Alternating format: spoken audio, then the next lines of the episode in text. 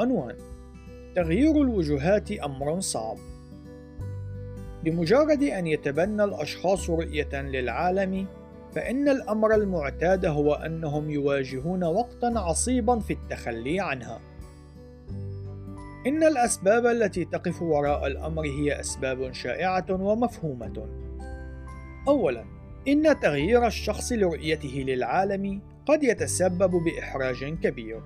وذلك أن هذا الأمر يتضمن إقرارا حتى وإن كان مجرد إقرار ذاتي بأنه ربما كان على خطأ.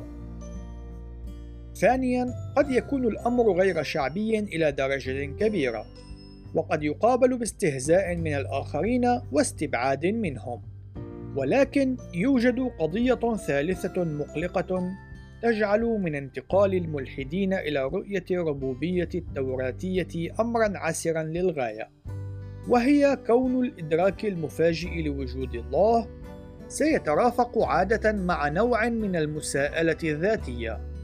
أنا أعتقد أن هذا الأمر يفوق جميع الأمور الأخرى مجتمعة.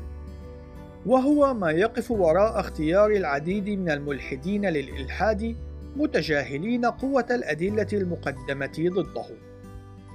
إلا أن تجنب العواقب المزعجة ليست طريقة تساعد على الوصول إلى الحقيقة، وإن كانت الحقيقة هي ما نسعى للوصول إليه، فإننا لا نمتلك أي خيار عدا عن مواجهة الحقائق بالشجاعة المطلوبة.